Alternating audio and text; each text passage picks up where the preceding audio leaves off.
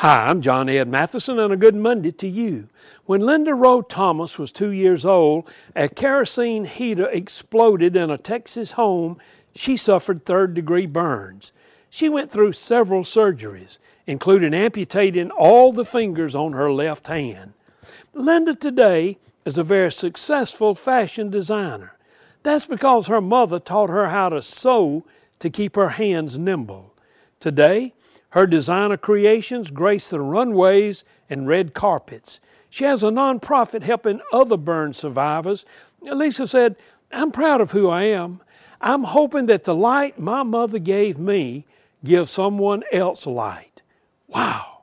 Terrible accident, can't keep her from becoming successful. She's now helping other people overcome tough situations. What light does God have for you to share today?